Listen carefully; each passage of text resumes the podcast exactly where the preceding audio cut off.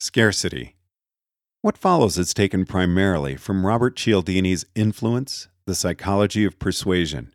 I own three copies of this book, one for myself and two for loaning to friends.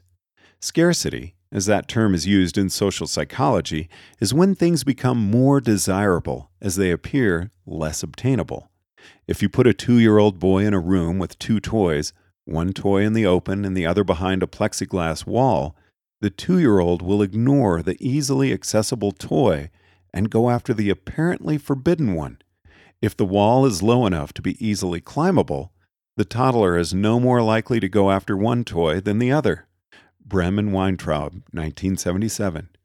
When Dade County forbade use or possession of phosphate detergents, many Dade residents drove to nearby counties and bought huge amounts of phosphate laundry detergents compared to Tampa residents not affected by the regulation. Dade residents rated phosphate detergents as gentler, more effective, more powerful on stains, and even believed that phosphate detergents poured more easily.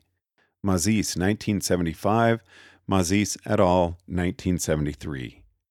Similarly, information that appears forbidden or secret seems more important and trustworthy.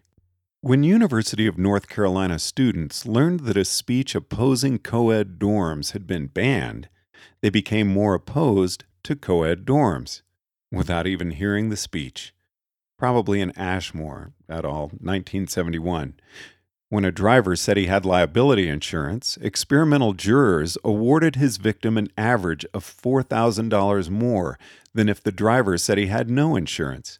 If the judge afterward informed the jurors that information about insurance was inadmissible and must be ignored, jurors awarded an average of $13,000 more than if the driver had no insurance. Broeder, 1959. Buyers for supermarkets, told by a supplier that beef was in scarce supply, gave orders for twice as much beef as buyers told it was readily available. Buyers told that beef was in scarce supply, and furthermore, that the information about scarcity was itself scarce, that the shortage was not general knowledge, ordered six times as much beef.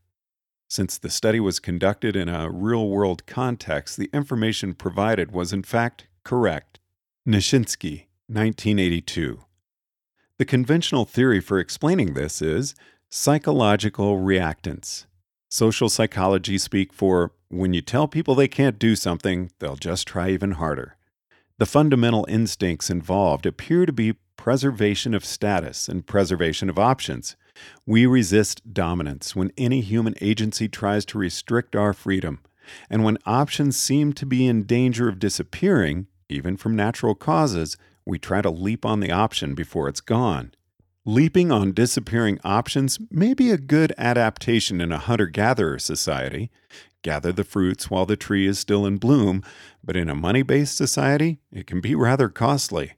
Cialdini, 1993, reports that in one appliance store he observed a salesperson who saw that a customer was evincing signs of interest in an appliance would approach and sadly inform the customer that the item was out of stock the last one having been sold only 20 minutes ago.